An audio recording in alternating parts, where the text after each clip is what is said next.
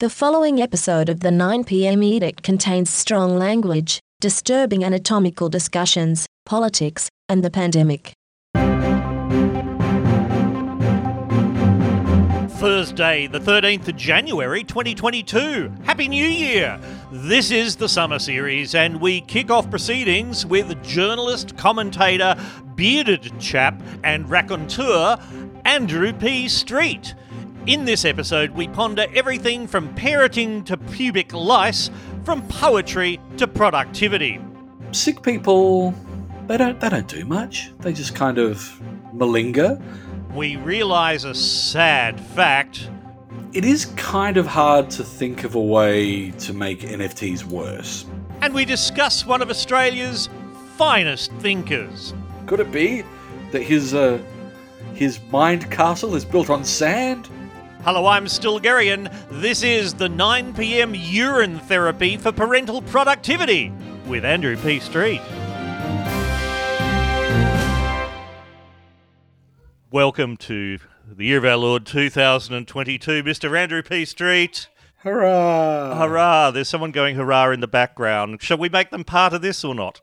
uh look i uh I, think the chances of us being able to speak for uh, any unbroken period without my three-year-old son teddy coming in at some point is probably pretty low so Okay. So let's let's let's acknowledge the uh, adorable elephant in the other room, even at this uh, this early junction. Because yes, And isn't it just uh, a, a fabulous way to start the year? Because I thought, hey, 2022, we might be able to start this year without talking about the plague. Yeah, I I was fairly confident that uh, we were heading into into plague year three, the plaguening, Mm. the return of the Mm. plague, Mm, um, the bit of the plague where we end up having to drink from some sort of Christian goblet. yeah. I, I'm trying to think of other other threequels that. Uh, Uh, well, it's it's really the the third plague on the album, which is kind of a mid tempo ballad that is okay, but no one really likes. it'll be like the fourth single, and Yeah. uh, you know what? When it's just like we're putting this out for the collectors now for the B sides. Yeah. And it really is like that. I mean, it's it really is quite B grade stuff, um, and then repetitive. I mean, we we now don't have food this week in supermarkets around Australia. I don't know what you're like there in Adelaide, but certainly in Sydney, the concept of a, of a vegetable is just a faint memory. Hmm, interesting. They. Uh, it's not quite gotten to that stage here, um, and I can say that with authority because I just went and bought a capsicum. Or oh, It- it- it's a it's a red vegetable. Uh, it's about sort of so big. Um, that's what they use in cricket, isn't it? yeah, yeah, that's the one. But it is it is exciting to sort of you know I I've taken grocery shopping very much for granted in the past of just turning up and thinking oh I'll buy some food with which I will feed Ah, my family. And so now it's kind of exciting coming in and going like, oh, what, what's what's going to be here? And um, and in this case, it was it was capsicums. Um, not a huge amount else, to be fair, but capsicums are plentiful in the uh, the inner south of Adelaide. If you're uh, if you're in the neighbourhood and hungering for the the good crunchy taste of a capsicum. I think that f- me flying what is around about a thousand kilometres to Adelaide to buy just one capsicum would be both expensive and perhaps inefficient. Look, there are some schools of thought on that. I uh, I I think sort of sure your air miles not perhaps uh, very green, but uh, I'm sure that Barnaby Joyce would applaud your uh, use of personal responsibility. Well, you know, I am am nothing if not about personal responsibility. And Steven Marshall would would thank you for your, your tourism dollars, and uh, and I have to explain that he's the premier because you know this is New South Wales over here, and we don't we don't know news, as we all know, flows east to west in this country, This not is- west to east. This is true, and and also uh, there is an election coming up here in South Australia in March. Oh, so, oh, so you know whether or not it's worth remembering that he's the premier is uh, ve- very much an open question right now. Hmm, uh, we will come back to uh, election questions at the federal level later in the pod, but I did want to draw your attention to a wonderful chap uh, by the name of Christopher Key, who has styled himself as the anti COVID 19 vaccine police. Mm-hmm. Finally. Uh, he has Finally, he- personal yes, he- responsibility. He's stepping up. Yes, and doing something about the vaccine. Uh, he thinks he's found a way to neutralize the vaccine, which is it's good, uh, even for people who've already been vaccinated. And look, I'm going to play you a part of a video he posted over the weekend on his Telegram account, which is of course the best place uh, to publish science. That, that's where all the best science is happening. Mm, well, he uh, he had uh, only just been released from jail uh, with regards to a trespassing charge, and we might come back to that.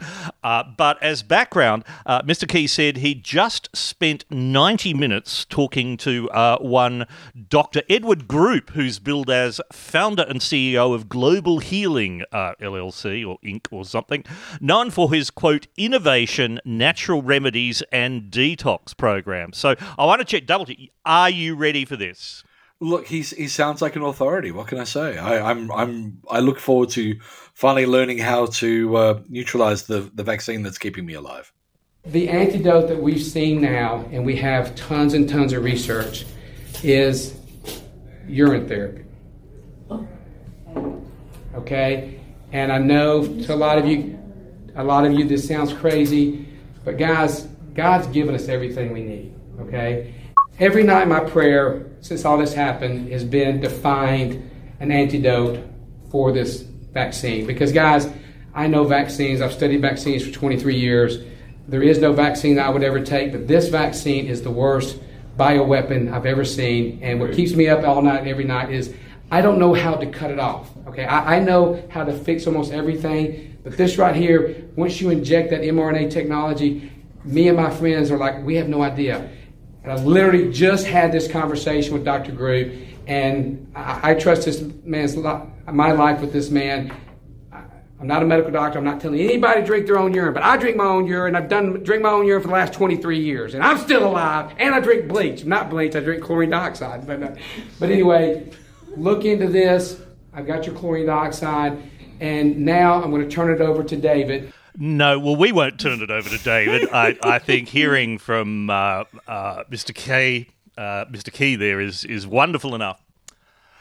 I, I just love that he was praying on it, and God came to him in his prayers and said, Piss in your own mouth. "Piss in your mouth." That, that- Yeah.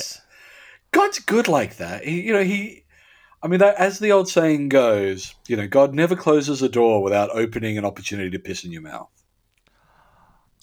Is that in Revelations? I suppose it would be. Ah, it's toward the back somewhere. So yeah, yeah, I so. Yeah, down the depth. Yeah. yeah. It's it's it's it's the bit of the Bible where you know God was kind of racing to a deadline.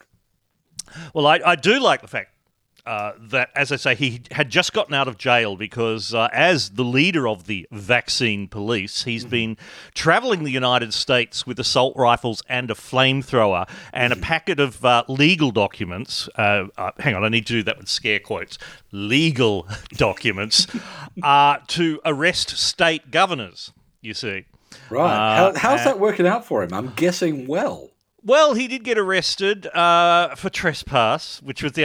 I mean, the fact that he has a flamethrower is insufficient to get arrested in the United States. No, no, no. obvious I mean, that's that just means you're a kindergarten teacher. That's.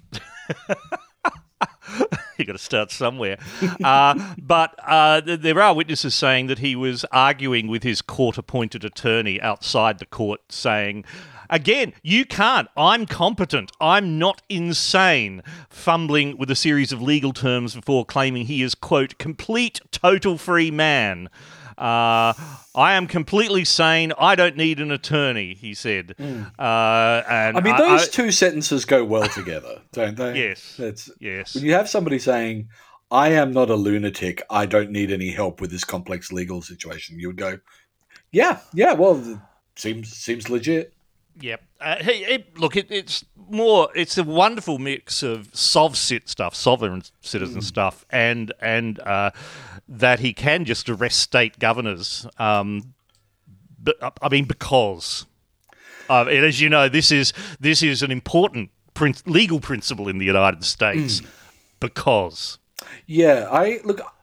with Sovsit generally, I I'm always intrigued by the idea that laws are a legal fiction, and also here are the laws under which I am now carrying out a citizen's arrest or Well, that's because you've Demanding agreed to you. those laws. right. Oh, I get See, it. So laws are okay if you've agreed to that law. Hmm. Because laws are a contract. right. Um, I mean, they're not though. So I mean, that that that seems to be the the whole. Uh, uh, could it be that I've just I've been all wrong about these sovereign citizens all this time, and that they are, Maybe- in fact, based on really quite simple and straightforward legal principles. uh, all this time I thought that Rod Culleton had, you know, was, was probably our, our greatest public intellectual. Could it be that his uh, his mind castle is built on sand? A mind castle. I like this. But back to the urine. Obviously, there's a a sentence. There's Back a, to the urine. a segue. 2021, back to the urine. That's the that's the, the tagline for this episode, isn't it? Except it's 2022. Oh, sorry, 20, so it is. Do you want to do it again? 2022, back to the urine. it really does sum up where we are at the moment. Um, people have been experimenting with this. So this is my favourite. This was uh, someone posted this across. I, I assume this is from Facebook or something. I don't know. Uh, someone someone who's well, their their name has been um, redacted, but the last bit is urine magic of the thing. Hi, friends. A great idea to introduce children to UT, which is urine therapy, urine popsicles. I've been I've been Tell me I- more. I, I shall, and that is indeed what I propose to do right now. I've been adding, uh, this is this person, not me. I've been adding half an ounce of my urine to lemonade and making it into popsicles for my daughter. She doesn't seem to notice, and I can see the benefits already. She's the best student in her Spanish class.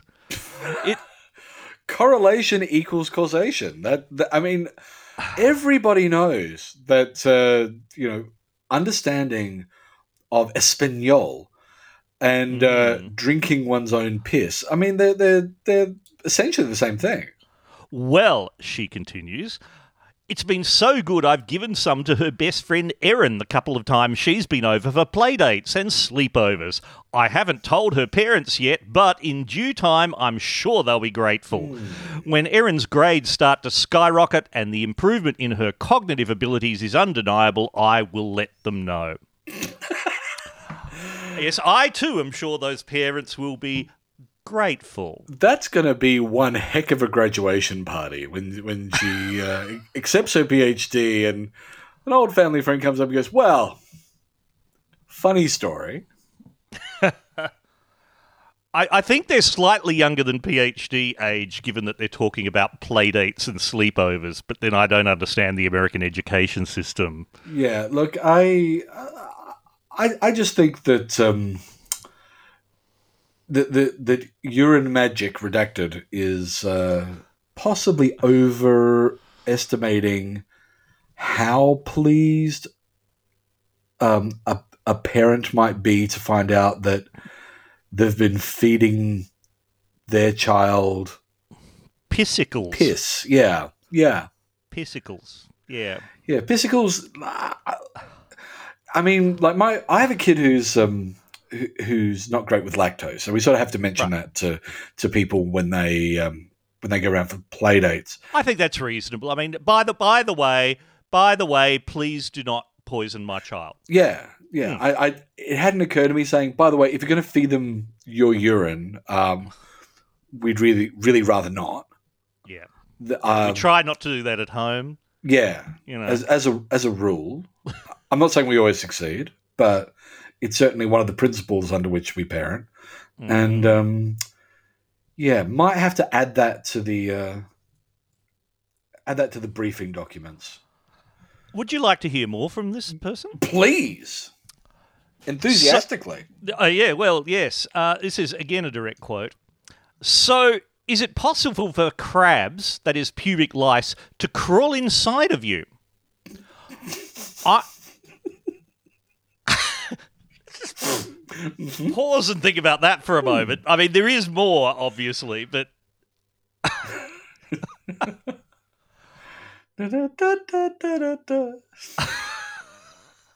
I'm a hardcore vegan and didn't want to kill them, so I've been letting them live as they please. But I'm concerned that they're beginning to build a civilization inside of my urethra.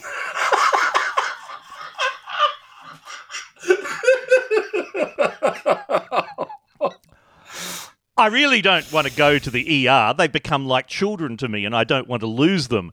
Do you know any essential oils I could put in my urethra that'll prevent them from entering? There's a lot to unpack there. And, One- and I'm is- starting to wonder whether this is is kind of what we might call real in another context. This could be an elaborate satire. Look, um, I mean, Poe's law applies. again, I, I don't I don't want to come across as Mr. Ultra Parent here, but um, when you struggle to distinguish parasites in in your bits with your children, Mm. then maybe you need I, I perspective. I, I, I think is is necessary more than essential oils. Also. If you're so worried about not disturbing their civilization, why are you flooding them with essential oils? That that unless it's an, an essential oil led recovery and you're trying to uh, Oh, to en- to encourage them to uh, you know some some degree of uh, I- I don't know if the Minerals Council are very involved in the pubic lice community, but um, if so, then you know I can see how this is. Is this best Angus Taylor? I guess is what I'm asking. uh, I mean, uh, it's hard to say, really, isn't it? We can't say for sure that it's not. Let's put it that way. Which, by the logic of these sorts of communities, you know, I mean, I mean, prove that it's not Angus Taylor. Exactly. Exactly. We know that Angus Taylor has got multiple online personalities. Uh, Mhm. I I think until demonstrated otherwise, we just have to assume that this is Angus Taylor saying, uh, "My urethra is is full of crabs." Building a civilization, no less. That's a bit that excites me. I didn't know they could do that. Uh, Well, I didn't think they would crawl into a urethra to begin with, uh, uh, mainly because, I mean, why? yeah, as a as a creature that I believe they, they live on skin flakes, don't they? Is, isn't that the, the sort of the point? Like, I- I don't- I don't think there's a lot maybe inside the urethra Maybe to- blood. Yeah, possibly. Oh, They guess it'd be bite. In bitey. I mean, they're bitey little things and scratchy little things. But no, I'm not quite. I'm not quite sure what it is that they eat. Yeah, I'm I'm not especially familiar with them or or the or the civilizations that they build. Yes. I mean, how is Uh, that manifesting? Are they? Hang Like, on, is- I, I, I'd like. Uh, what do pubic lice eat? I'll be with you in a minute, but continue that sure. line of thought. Yeah. I'm I'm I'm curious as to how this civilization is manifesting. I mean, are there artificial structures happening? Is there a a thriving stand-up scene? Are they? Uh, is there? I don't know, like like sort of a Rotary style community organization. I I I feel I feel like this post has uh, raised more questions than it's answered. Pubic lice eat your blood. Oh, there you go. Well, I guess there's blood in your urethra if everything. If you've gotten to the point where you've got so many pubic lice on you, it's fair to say that maybe things there- aren't that going there's a real estate crisis. things aren't going great in, in your in your groinal region. So that's, there's every possibility there's just blood slopping around everywhere down there. Ah, dear. Maybe Wondering- that's what's attracting this civilization. They're going, you know, beautiful blood views. You know, they're sort of building Gold Coast style apartments. Or is it more like Coober Pedy, where where it's kind of underground underground housing, and and they're burrowing in and digging into the walls of the urethra, kind of like mining for opals, as they do in Coober Pedy, creating these caverns out of your own flesh, which they then decorate. Well, that would also explain what culture is appearing there because it's like, and they're fil- filming some sort of like lice version of Riddick, and there's like a little louse Vin Diesel running around pretending that it's Mars. I was thinking more Priscilla Crab of the Desert because they did film some of that in Coober Pedy as well. They did. I mean, and Salute of the Jugger, which is a film that absolutely nobody remembers except for, for me and, and my friend Adam, who uh, used to watch it avidly because it was one of the six things available at our local video store. Um, which was kind of like if you thought Mad Max but more low rent, um, that you, are very much on the right uh, the right ballpark.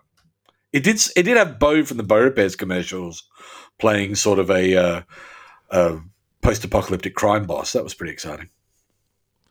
Oh, we, we explored so so many complex ideas. I think we need a a, a brief pause and a change of subject.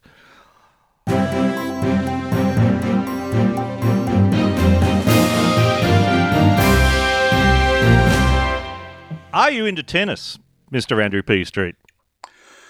Uh, I'm. I mean, you know that we have to talk about this, right? Yeah. Uh, I, I know what a tennis is. Okay. Um, I, I'm aware that tennis does things of, of a tennising nature. Um, uh, this is tennising Williams. Yeah, yeah. That, well, that's great, that's what we're talking about, right? Yeah, yeah, yeah. I'm sure they go. Uh, look, yes, as we know, the uh, ball on the a hot tin roof. That's it. You knock it up and you get it down. This is the problem with backyard cricket, right? ball goes up, ball on a hot tin roof. Uh, six and out for that, mate. Six and out. Uh, obviously, we are talking about the Serbian tennis player, and obviously, today we must play the clip with uh, Seven News' uh, news presenters in Melbourne, Rebecca Maddern and Mike Amor, uh, being caught on a hot mic, as they say. Hot mic. Ball on a hot tin mic. Uh, oh, his name is Mike. We I should have worked more with that and thought yeah. about it. But the but here, gone. Move on. Yeah, here here is the clip. Anyway, it's about a minute and a half altogether. Uh, uh not the best quality, but it is uh, recorded surreptitiously whatever way you look at it, Novak Djokovic is a lying, sneaky yes. He's an asshole. asshole. He's an asshole. like whatever way you look at it, it's yeah. unfortunate that that everybody else stuffed up around him. That, that's it. I mean, he's an asshole. Like to go out when you know you're COVID positive. Well, yeah. I don't think he was even COVID positive. I, I, I think, think that form is true. He got a bullshit fucking excuse and then fell over his own fucking lies which is what happens, right? Yeah. That's what's happened. And then him now then ticking, he didn't go to Spain. Yeah. It's just like. Yeah, yeah. Uh, but I think I think he's going to get away with it. Well, he is going to get away with it. Yeah. I just. But he's. Just, I think most fair-minded people would say, look, the bloke's an, an arsehole. Did we did they, did they do the right thing by him? I don't know. No, I don't. I, I don't. They fucked it up. I don't think so. That's the problem, isn't it? I don't think I don't think anything was gained by putting him in no in immigration. no, I don't think so. But the trouble is, how do you justify that person's on the same plane with him who also has? He can't justify it. But the fact is, life is never fair. Yeah. Some people fly first class, and some yeah. people. Do you know what? Like, yeah. it's never fair. But that poor Czech girl that was fucking yeah, sent home. Uh, that poor Czech girl. Look, before we we talk about that, Andrew, uh, Seven News is is going the private conversation defence, and they're getting quite cranky. Uh, this is uh, Channel Seven uh, Managing Director Lewis Martin on uh, Melbourne Radio 3AW on Wednesday. It's disappointing. Um, it's a private conversation. It's been illegally recorded and it's been illegally distributed. So I can assure you that we won't be leaving any stone unturned to find out how it's happened. His colleague uh, Craig McPherson, who's the News and Public Affairs Director, has said it was a private conversation. It was an underhand, cowardly act in breach of the Victorian listening devices legislation, the perpetrator of which will be accordingly dealt with when found. I'll come back to the law in a second because that's a bit hilarious. Um, what are your thoughts here, Andrew, on uh, on this revelation uh, that that newsreader think um, um, uh, that Mr. Djokovic is a, an arsehole. Look, I think it's refreshing to see uh, Australian journalists actually uh, uh report the news. Uh, you know, I think I think it's exciting to see, and, and, and unusual to see somebody actually discuss in a, a, a television news context somebody being an asshole, and um, and I think there should be more of it. It, it is kind of a bit Sky News to give an opinion on these things. I mean, they, they, they clean it up a bit and do it as the actual program, of course. uh, give their opinions based on their feels at the time. Um, I my thoughts. Okay, so two several thoughts here. One is that uh, I'm amused at the idea of Seven News, a tabloid outlet that it is, uh, going, uh, "That was a private conversation. How dare you record it?" Uh, which isn't, which is not their usual view of such things. No, and I'm, I'm betting it wasn't their view when they were reporting on um, uh, Dutton, Abbott, and Morrison's little uh, uh, climate change laugh when they were similarly mic'd up and in front of cameras and joking about rising sea levels, which was also being sort of thrown off as being like, well, this was a private conversation by three people with a microphone above them and cameras facing toward them in a media context, which, you know, I, I think it is a little bit rich to say, well, I was mic'd up and I was on camera. How could I possibly have expected to be recorded? Let's look then at Section 3 brackets 1 of the Surveillance Devices Act 1999 Victoria, which defines private conversation as a conversation carried on in circumstances that may reasonably be taken to indicate that the parties to it desire to be heard only by themselves comma, and here's the key bit, but does not include a conversation made in any circumstances in which the parties to it ought reasonably to expect that it may be overheard by someone else. Well, again, when you're mic'd up in a television studio with active television cameras facing toward you, you would you would think very reasonably that this was a secure and private situation. You would be there going like this is this is the place where I can discuss things knowing that it will never leave this room. Well, I think that's right, and I think Mike, uh, Mike Amor in particular, has has been uh, really caught out here because how was he to know that the microphone, which he was in the process of clipping to his jacket lapel, could possibly, as you say, in a, in a television studio, mm. Could the, the most notoriously private uh, place of all also, just parenthetically, every time I hear Mike Amor, I hear Michael Moore, and I just think Yes. of uh, the character from Frontline. So, which which makes this feel uh, even more hilarious. I think another lovely touch would be if um, uh, Channel 9 ended up funding the legal defence for whatever Seven employee uh, leaked this thing. Tried to get a precedent set by saying, no, no, no, this was a perfectly legitimate recording. Um, because, I mean, but by that, I mean, it, it's very clear. Okay, I'm not a lawyer, but I don't see any way that you could possibly argue that this was a private conversation under the. Uh, under the Victorian Act, certainly, which is the law that applies here. Um, I, it's, it's extremely clear when you say does not include a conversation made in any circumstances in which they ought reasonably to expect. you know, it's it's really throwing the onus right back on the uh, uh, the ability of the people talking to realise that they might be overheard. Uh, you know, uh, To, to be honest, though, I'm also a little bit disappointed that. I mean, it's something that I guess we all know instinctively anyway, but whenever you hear a, uh, a newsreader speaking candidly, they don't have that cadence that they speak with, That's with right. their sort of sing song voice coming at you when they're swearing about fucking assholes. I mean, we, we, we do that right now, though. Of course, we, we, we put on a different voice when we're in conversation with the red light on, as opposed to our, you know, chatting earlier. Well, that's true. I mean, like in in my sort of day to day conversation, I sound like James Earl Jones. Wow. Yeah, yeah. Uh, This is all put on. Pat Karvelas, uh, speaking of James Earl Jones, um, in the sense that she is also in the media, this is the link. She is also on radio and television. She got a lot of, well, a bit of criticism the other day because she had just retweeted something that was, you know, well, bullshit, basically, as mm. as one does on Twitter. You go, "Oh, that's interesting," and you know, you retweet it. And she got called out that she shouldn't be retweeting things. Her reply though was interesting. It wasn't. Yeah, I should have checked that. Sorry. It was if I interrogated every headline and cross checked to verify from reputable news outlets, I wouldn't have time to have a lovely day.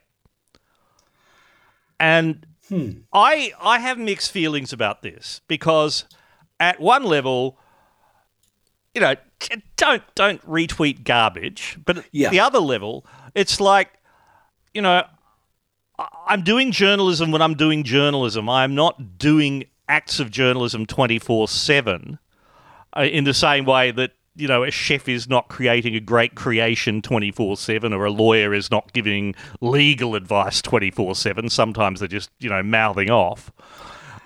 That's true, but there's also a. I mean, people follow Pat Karvelas on Twitter because they figure that she's a reputable source. Like they, they don't they don't do it because they're thinking, I wonder how her lovely day is going. I would like Yes. to find out more about this lovely day. Although, I mean, she does post quite a bit of lovely day content, and, you know, yeah, and yeah, I sincerely hope her days are lovely. But, Yeah.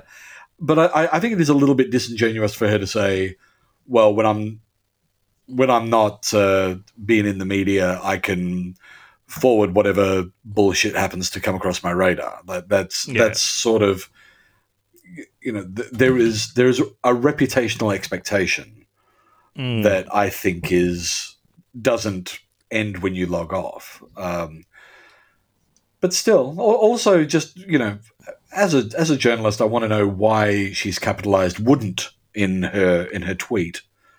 Uh, that Oh, that, I think- that just think bothers the- me. Yeah, I think the answer to that is that on certain devices, whenever you start a new line, it might automatically capitalize, capitalize uh, that that first word on a new line. That's true. If, if you if you put in the, the poetry setting, then uh, it does that immediately. Yeah, but isn't all speech poetry? that's well. Isn't all poetry speech? No, no, it's not. Also, yes.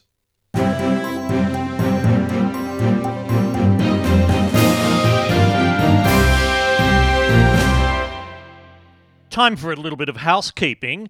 And let me tell you, the most important thing, I think, is that we're recording the next episode in the summer series in just two days' time, this Saturday, the 15th of January. And it's a doubleheader with Upulie Divisekera, who is, of course, a science communicator, a dinosaur enthusiast, and medical researcher, and Dr. Trent Yarwood, who's an infectious diseases physician. They've been on the pod before. And they were talking about all the COVID stuff. Well, we're recording with them again on Saturday, uh, hopefully casting the net a little bit uh, more widely. If you are a supporter with trigger words or a conversation topic to throw into the mix, I will need to know by lunchtime Saturday. Let's call it 1 p.m. Australian Eastern Daylight Time this Saturday, the 15th of uh, January 2022, and uh, we'll we'll throw them in. That podcast will appear uh, later in the coming week, probably uh, on Thursday. Uh, and as you know. This whole series uh, is made possible by all the wonderful people who contributed to the 9pm Summer Series 2022. Uh, so that's this episode and five more, including something a bit special uh, to finish with. I will eventually thank you all on the pod uh, at uh, everything except uh, the lowest level. But this episode, I really want to thank those at the top of the list who have been incredibly generous, uh, getting themselves a conversation topic. Uh, Gay Rainbow Anarchist and John Lindsay, and four more people who chose to remain anonymous. Thank you all. Uh, with three trigger words uh, Matthew Moylecroft, Peter Leverdink, and Sheepy. There's some regular names there, eh? And uh, we'll, we'll be doing the trigger words very shortly. And and another eight people who chose to have no reward at all, even though some of those people were the, the most generous of all. Thank you all so much. Uh, if you if you missed that possible campaign and still want to support the podcast, please go. Well, you, there's a couple of options. One is you could go to the 9pmedict.com slash tip. That's the 9pmedict.com slash tip and uh, empty your wallet there. If you sign up uh, for uh, for a subscription, which is basically just a regular tip, uh, you might be eligible uh, to get credits for trigger words or a conversation topic. Uh, if you don't want to do either of those things, if you just want to uh, listen to the pod and you don't want to give me money, that's that's fine. Obviously, you have your priorities in life, and I have mine. But please just tell your friends and family and colleagues and everything about any episode uh, that you enjoy. It's on all the podcast apps under the 9 p.m. edict, and uh, the more listeners, uh, the merrier. What a what a fucking cliche.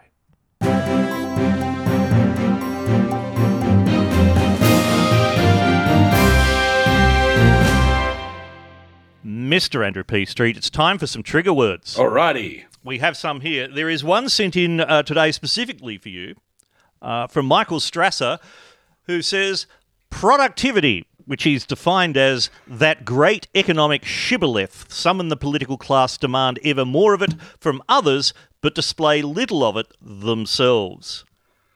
Oh, that, that that that is a very fine description. I have to say, it, it's it, it's one of those things I think that we've we've really discovered in the last few years about sort of productivity's kind of sexy twin efficiency mm. and just how terrible an idea efficiency actually is for governments because one of the things that you're meant to be if you're a government is prepared and preparation mm. by definition means having excess capacity uh, which is not in itself inefficient, but it is good when you have things like, I don't know, a cyclone or a series of national bushfires, or just off the top of my head, a massive three year global pandemic, where mm, it's mm. possibly a good thing to maybe have a little bit in the tank just in case you're going to suddenly run out of nurses or run out of testing capacity or run out of nurses and testing capacity mm. or run out of ICU beds or run out of the very idea of healthcare.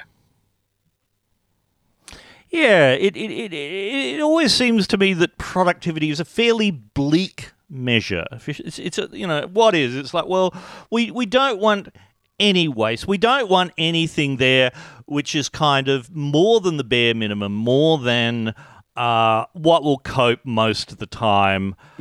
Um, and one that always gets me, and, and this is a live issue in New South Wales, uh, well, in the background for the last couple of years, is the staffing of, of trains and railway stations. Now, uh, there is going to be, when they're eventually uh, at an agreement between the uh, railway unions and uh, the railway management, uh, new inter-urban, intercity trains in New South Wales, which are really quite schmick. They've all been delivered. They've all been checked and tested. Uh, they were expected to go into service uh, during last year, during 2021, but they haven't yet, simply because they have been designed so that single person operation would be possible. That is, dri- driver only without a guard. And uh, although the plan at the moment is to continue with two person operations, uh, the guards have fewer things to do and it's been suggested that well that means they can you know go through the train they can actually provide help and advice and whatever and naturally they want more money for this or or are would like some sort of guarantee that, that it will not go to one person operation in the future. But I put that in the context of this is this is a bit of a, I'm going to go for a bit here because this is a bit of a hot button topic. It fits in with all of that. Oh, we don't need people there to help you or help you with your big piece of luggage that you want to get off the train on the platform or come and administer first aid uh, should you suddenly suffer a heart attack or something. It's all just okay if we watch that on closed circuit TV.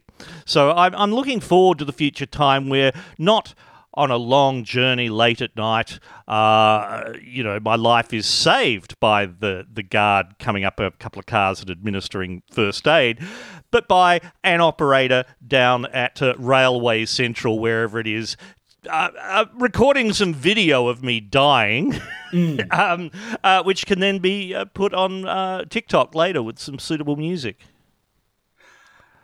Well, look, I mean that way you're contributing something to the culture. With, Well, it's with- true. Without uh, and so- about fucking time, too. So again, let me just it's say. more productive. Like you know, you being saved. Honestly, like how is that helping Well, our anybody, uh, you know really. our board I mean, yeah, and I would be Answer taken off to hospital. I'd occupy uh, an emergency ward bed. Exactly. Selfishly, Um, like like so many of those those uh, selfish people getting their PCR tests, discovering that they're COVID positive and that their uh, symptoms are worsening, and then going in and taking healthcare away from more deserving people. TBC. ruining productivity. ruining productivity. And I mean, and, and again, this this comes back to productivity. Of the the beauty of productivity is that um, it's own it's defined entirely by what you choose to measure. So if Oh. you are uh, say looking at the productivity of the population and whether or not you should I don't know vaccinate all of them, and you're going well, sick people they don't they don't do much. They just kind of Mm. malinger children. I mean, they're just sitting around Well, they're just wa- a drain. wastefully absorbing our education system and and our swings. And uh, and the old people, well, you know, look, as we know, being elderly is a pre-existing condition and an, an underlying condition. And um, you know, really, what what are they doing except for just you know giving Alan Jones a, an- a reason to get up in the morning? So, in terms of productivity, I think focusing on you know w- when you look at it in that light, then saying when we need to give twenty rat tests a week to members of parliament when at a time when sick people are racing around chemists desperately trying to find who's gotten a pallet in sort of in the last 40 minutes uh, it makes a lot more sense it's it's if it, it depends on what you measure Thank you, Michael Strasser, for uh, leading us down this path with the trigger word productivity. I think we've learned a lot from that. Uh, we do need another one. Uh, because I'm down in Sydney and not up at the mountains, I have uh, not brought the glass jar of transparency with me, uh, but have thrown uh, all the trigger words into, as people now know, the Chemist Warehouse plastic bag of translucency, which is very classy. Let's. it's a high budget this show i, I, I like the way you've uh, Well, I've improved the productivity, haven't I? yes yes Oh. Uh, this is from a friend of the pod and friend of me personally, Kate Carruthers, who has chosen as her word the day after tomorrow. There's a fairly loose interpretation of the word word here, uh, as always, but the day after Understood. tomorrow. See, some I'm sure that some languages have a word for the day after tomorrow. They do. Better languages 100% would. I bet German does. So are we are we talking the day after the the day after tomorrow that we're recording or the day after tomorrow when this goes up? Because uh, Well, it is going to be the same, which will be Right. Saturday. So today Right. is Thursday, uh, It is. and it'll go out on Thursday. very well. Well, in that case, Thursdays being Thursdays, uh, the day after tomorrow is in fact Saturday. That's true. I uh, I I'm prepared to stake my reputation as a uh, as a as a journalist and as a uh, university graduate on this.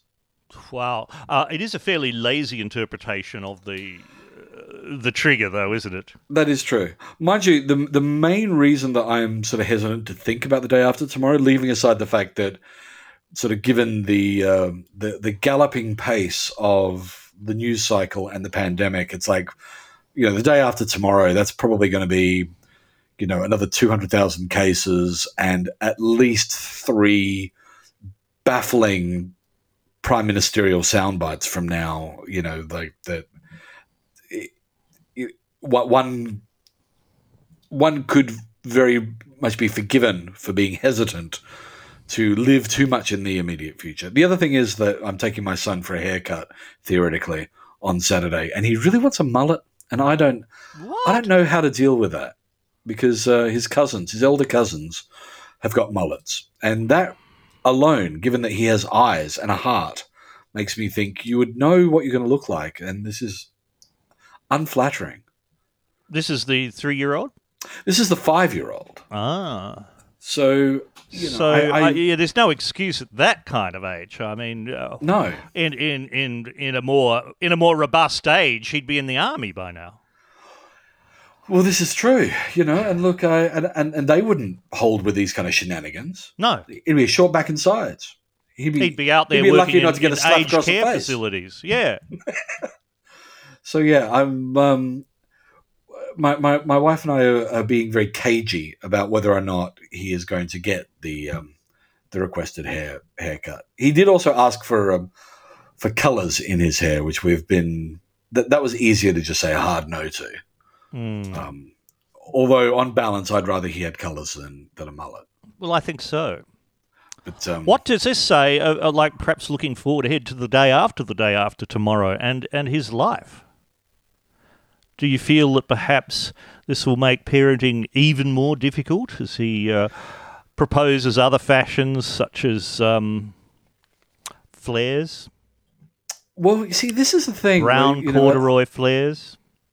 I mean, I feel like this is the first real test of of our child kind of um, defiantly making a, a, a play for his own identity outside of that of his parents because um, D and I are both very much like aging, you know, indie kids, like the sort of people who s- spent too much time at the you know the Annandale in the in the early thousands and you know kind of found a look that they liked and stayed with it.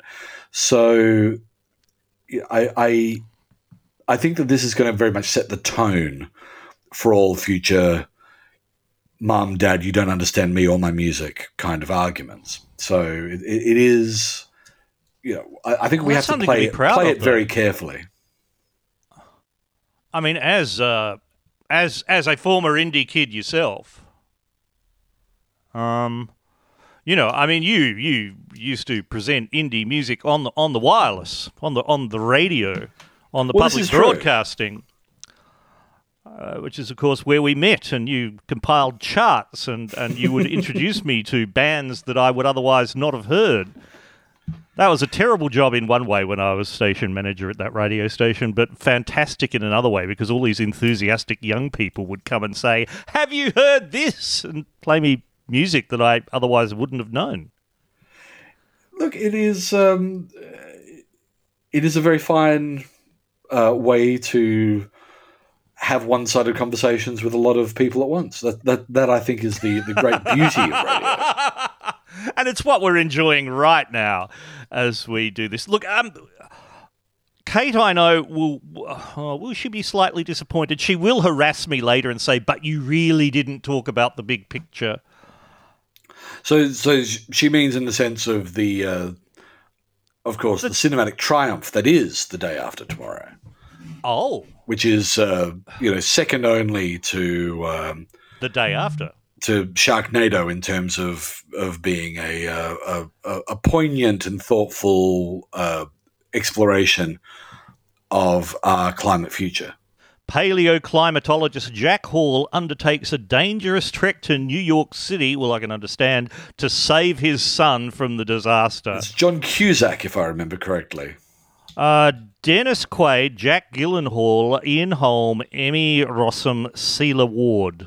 Oh, there you go. Sorry, I'm I'm getting my my Quades confused, as as people so often do. Do you, do you want to just kind of have a quick adjust of your waistband? And I'm sorry, it's like, I feel like they're making a civilization in my Quades. yes, yes. Well, you know the uh, you know the way to cure that. Mmm, frosty. Have we got time to do another quick? Why the hell should we- not? Let's Oh, do all- it. All right.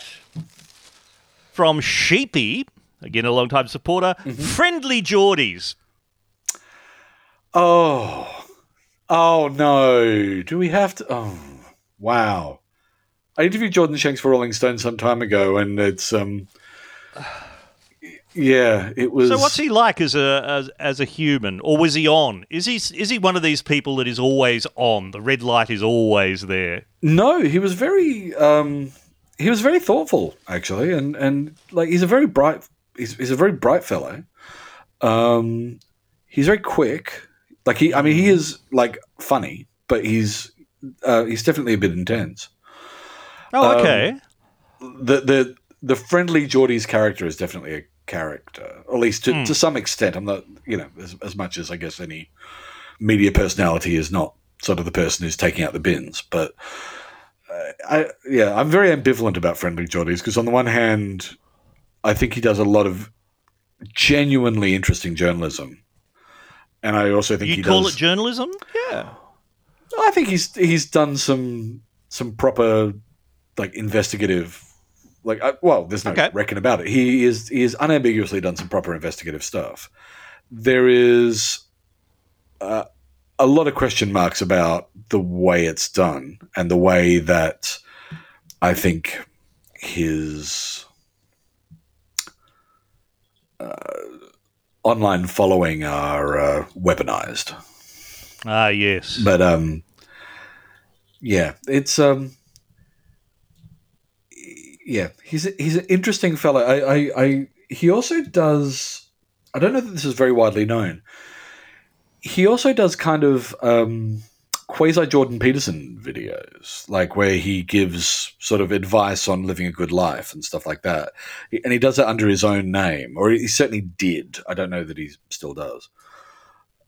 Um Which is uh, Jordan Shanks, isn't it? Yes, Jordan Shanks. And um, I mean, when I say quasi Jordan Peterson, that that's that that's being a little bit um, uh, provocative. He's, I, I mean, you don't very much about it's like Nigel Farage's cooking show. yeah. It's definitely not. It's not inflammatory stuff. It's like he's very into sort of discipline and working out your rules and and sticking to routines and stuff like that, and how how to how to live a good life as a man kind of thing. And Uh, it does make me it, it does make me wonder whether in 15 years time he's going to essentially be you know a lifestyle influencer of of a Of men. sort of alt alt men fashion. That's interesting. Friend, friendly Jordan Peterson would be the uh, the, the the strange off, offset of that. It's yeah, he's a he's an interesting cat. Thank you, Sheepy. Um, that that was not the answer I expected or the conversation I expected, which is good. That is fabulous. All part of the service. Elephant stamp time. Elephant stamp time. On many episodes of this podcast, that should say, you know, each episode, but it never is because I don't always do it. Uh, in many episodes, I award elephant stamps of approval in the category of thinking, for excellence in the category of thinking. And I have two for us to consider today. Andrew, the first one is from a Twitter account, or comes via a Twitter account called Web3 is Great.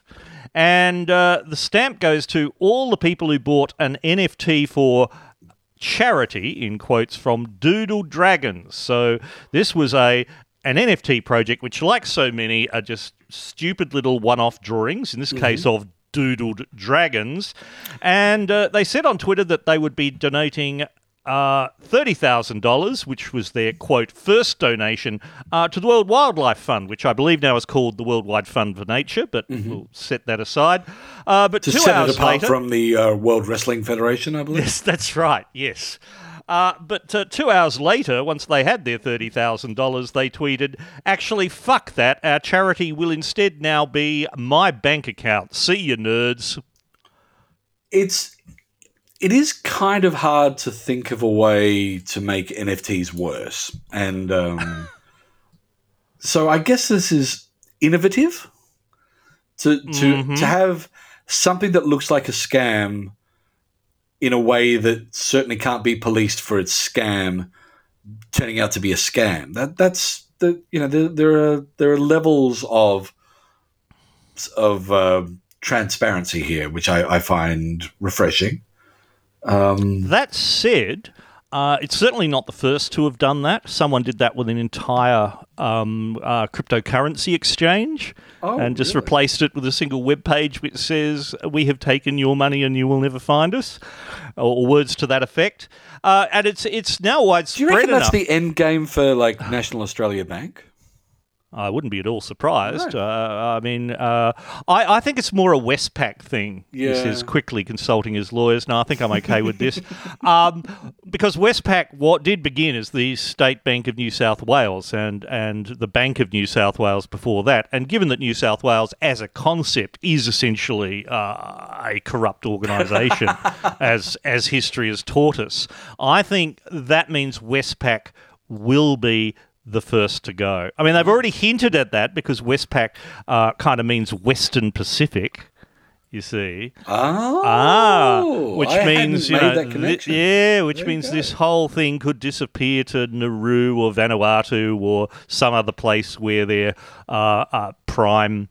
Uh, uh, you know, generation of of uh, what are called GDP uh, is you know uh, seabird guano and fina- quote financial services unquote. so I, you know, in a, in a sense, we're already halfway there. D- Just parenthetically on, on the, the, the derivation of Westpac, I only found out relatively recently that Port Stanvac in, in South Australia, which uh, I'm sure you'd be familiar with Mm-hmm. as a um, sort of Yeah, southern suburbs of Adelaide. It used to be outside that, but it was a little Yeah, oil it's kind refinery of- place down near. Port Noarlunga. That's the one. Sort of Ah. yeah, near near yeah, between sort of Port Noarlunga and Moana. Um, I just assumed that Stanvac was, you know, maybe uh, the name of a, of an explorer or uh, or some notable sort of immigrant of of Polish uh, derivation. hmm Turns out, short for Standard Vacuum. It was a company town. Ah, so vacuum oil was a thing. I, I remember Hmm. as a kid there were some old oil cans of vacuum oil for um, uh, car gearboxes and things. And that I don't know why there would be vacuum oil. It seems to be the exact opposite of what you need. Yeah, well, it, maybe maybe they just enjoy the pleasing irony of it. But yes, but that was why it's called Port Stanvac because it was uh, owned by Standard Vacuum. There you go. Yeah, Uh, anyway, fun South Australian regional facts. Elephant Stamp uh, to the uh, everyone who invested in Doodle Dragons. Uh, good luck getting your money back. Number two goes to John Inge, the Bishop of Worcester, the 113th Bishop of Worcester. Actually, no, it it comes from him, but the stamp goes to the UK's Royal Mail, who uh, this week actually delivered to him a letter that was addressed as follows: "The Lord Bishop and his sexy wife, Worcester." Worcester being the city. So uh, the bishop tweeted, "Good old Royal Mail. This arrived safely yesterday, and by second-class postage too." Um, look, I feel like the Royal Mail were just doing their job with this one. Like, you know, there, there can't be that many Lord Bishops in Worcester. I mean, Well, no, it's it's this presumably guy. it's- Yeah, it's John. like- it's John. It's it, it's a Highlander situation. If you've got more than one, they got, they're going to fight to the death. And um, You check out his photo because I mean, there when he's in his full regalia, which you can't see on the running sheet, but if you find a photo of him in his full uh, bishop, you know, robes and crook staff with the hook at the end, yeah, he could he could he could take on. Uh, what's his name? Mel, not Mel Brooks. Um, Mel Gibson. he probably could take on Mel Brooks. To be fair, yeah, yeah. you know, I, I, I think It's not, is it Mel Gibson or is it the other one? Mel Mel Brooks's gladiatorial days are probably behind him. That's at, right. this point. Uh, no, it was. Um, oh my goodness, this is going to bother me. Uh, The Rabbitohs fellow. uh, no, no, no. No. That's uh, it, it. Sorry, I'm now I'm now looking it up because this. I should know this because I watched it not all that long ago. I mean, Um, interchangeable generic. Christopher white- Lambert Oh, okay. learning learning his lines phonetically, if I remember correctly, and Oh, right. delivering them like he didn't learn them. Act, act, acting, acting's a bit of a lie. Tell you what, the, the real day after tomorrow is when actors are just all AI constructs anyway. We've already got that happening. Did we establish that the bishop, the Lord Bishop, does have a sexy wife? Well, I, th- this is a question. Uh, I, mean, I really should have checked the replies to that tweet to find out more. Well, Let's see, John Inge. Inge, He's a bishop in the Church of England, so presumably he, he can have a wife. Uh, oh, yeah, here, here's a photo of him with his wife, if you have a look. Mm-hmm. John Inge wife. Oh, she's not unattractive. Yeah. Yeah. Okay, story checks out. Well, in that case, once again, I reckon the Royal Mail is just doing their job. They they had a letter to the Lord Bishop and his sexy wife, and they delivered it. Yeah, I Good, guess so. good on them, but also would have been weird if they hadn't. I guess that is the, the lesson here, and uh, my apologies for, for, for calling this out as something exceptional and uh, uh, and and worthy of special mention. Yeah. What's your problem?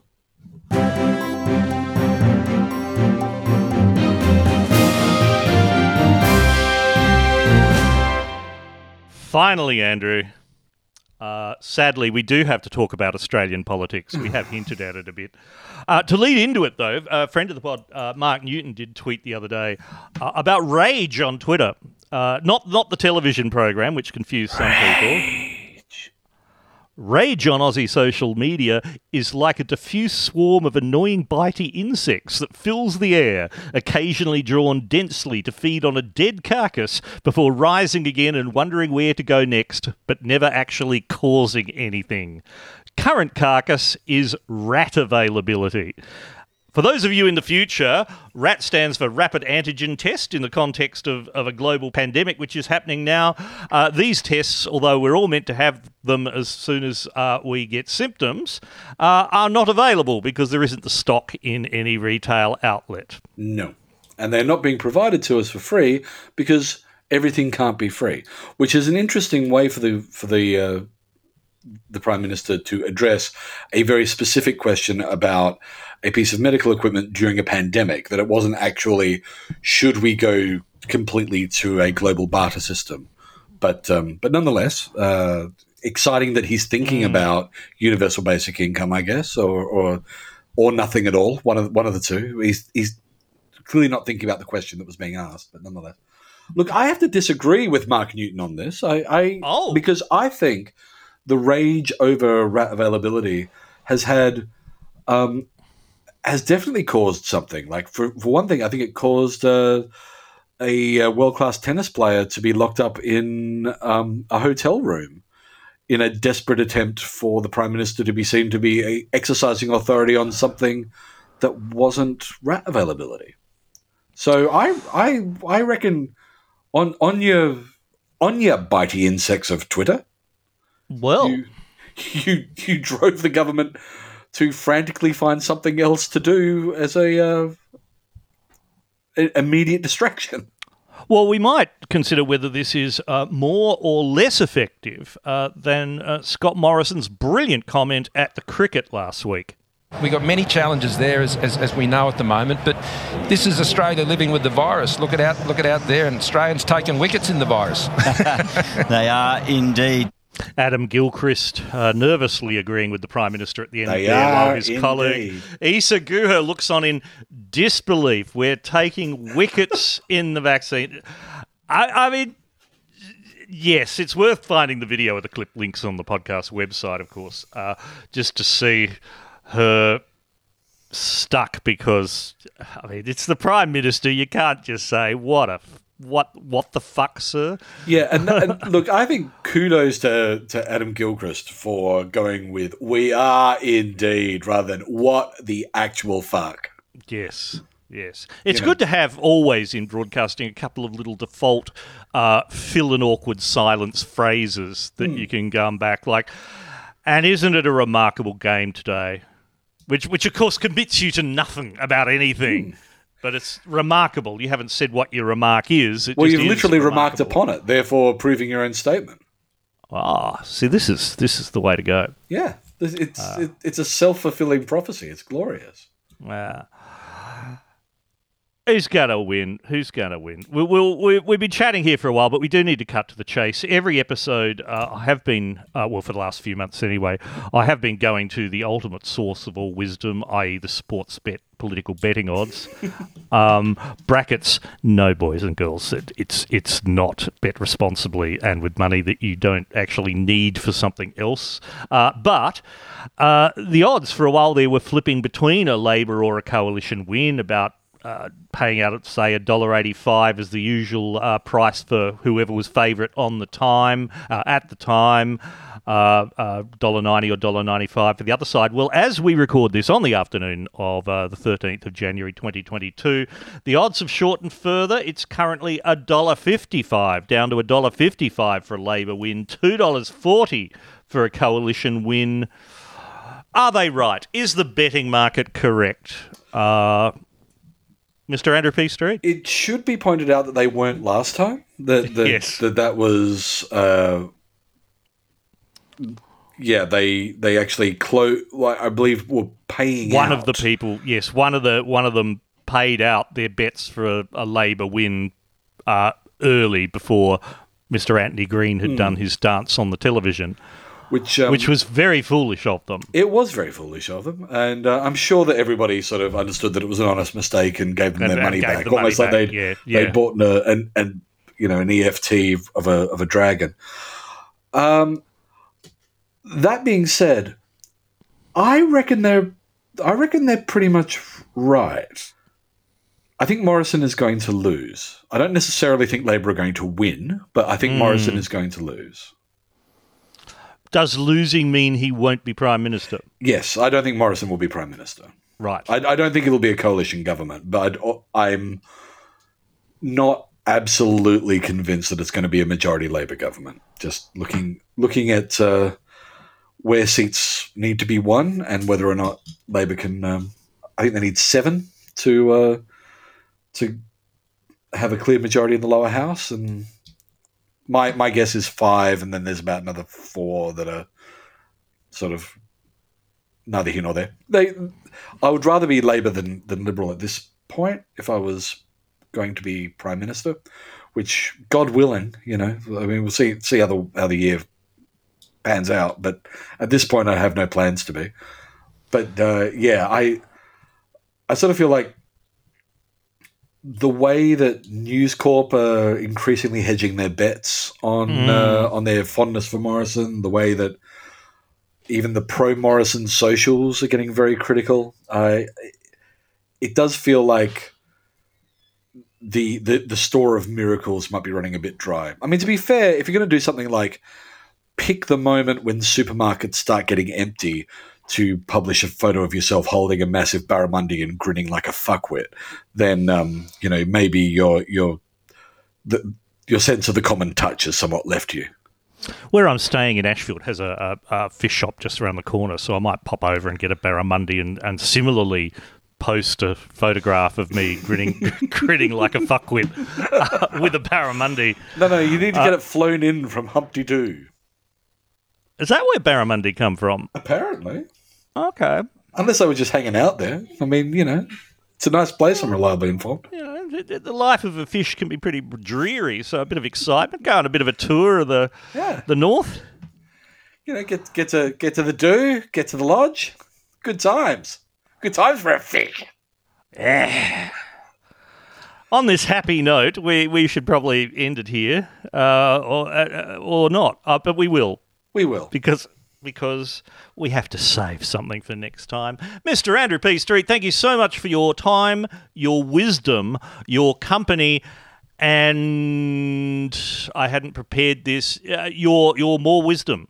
Well, uh, thank you. I will. I will accept accept on behalf of my wisdom and my more wisdom and my company. Thank you. It, it has been a pleasure being here, and it has been a, a delight to learn about the, um, the, the the health benefits of sneaking urine into children. I think we sounds need to. cre- even. yeah. I was going to say that sounds even creepier than it is, and then it's like, no, no, it doesn't. No, Sounds accurately creepy. unless they're just taking the piss. Oh, you've done this before.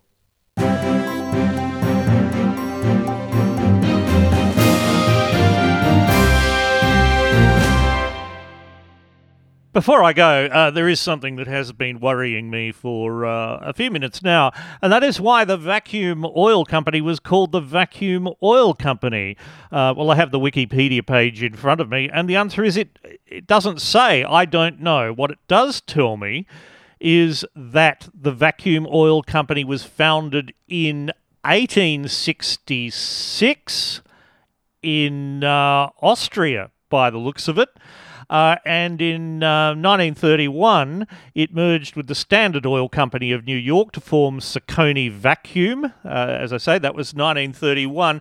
They did change their name again later, and it's quite possibly because uh, during World War II, two of the subcamps of the Auschwitz concentration camp slash death camp in Poland provided forced labour for Vacuum Oil Company facilities in Poland uh, once they were captured and operated by Nazi Germany.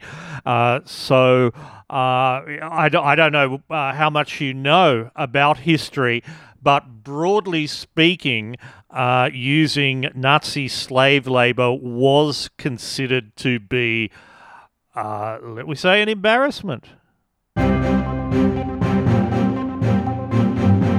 Well, if you've enjoyed this, please go to the 9pmedict.com slash tip and do the needful, or just tell your friends. We're recording the next episode on Saturday, so if you have a contribution to that, please get it to me by lunchtime on Saturday, the 15th of January. Until then, I'm still Stilgherrian. Wash your hands. The 9pm Edict is a Skank Media production. Sorry.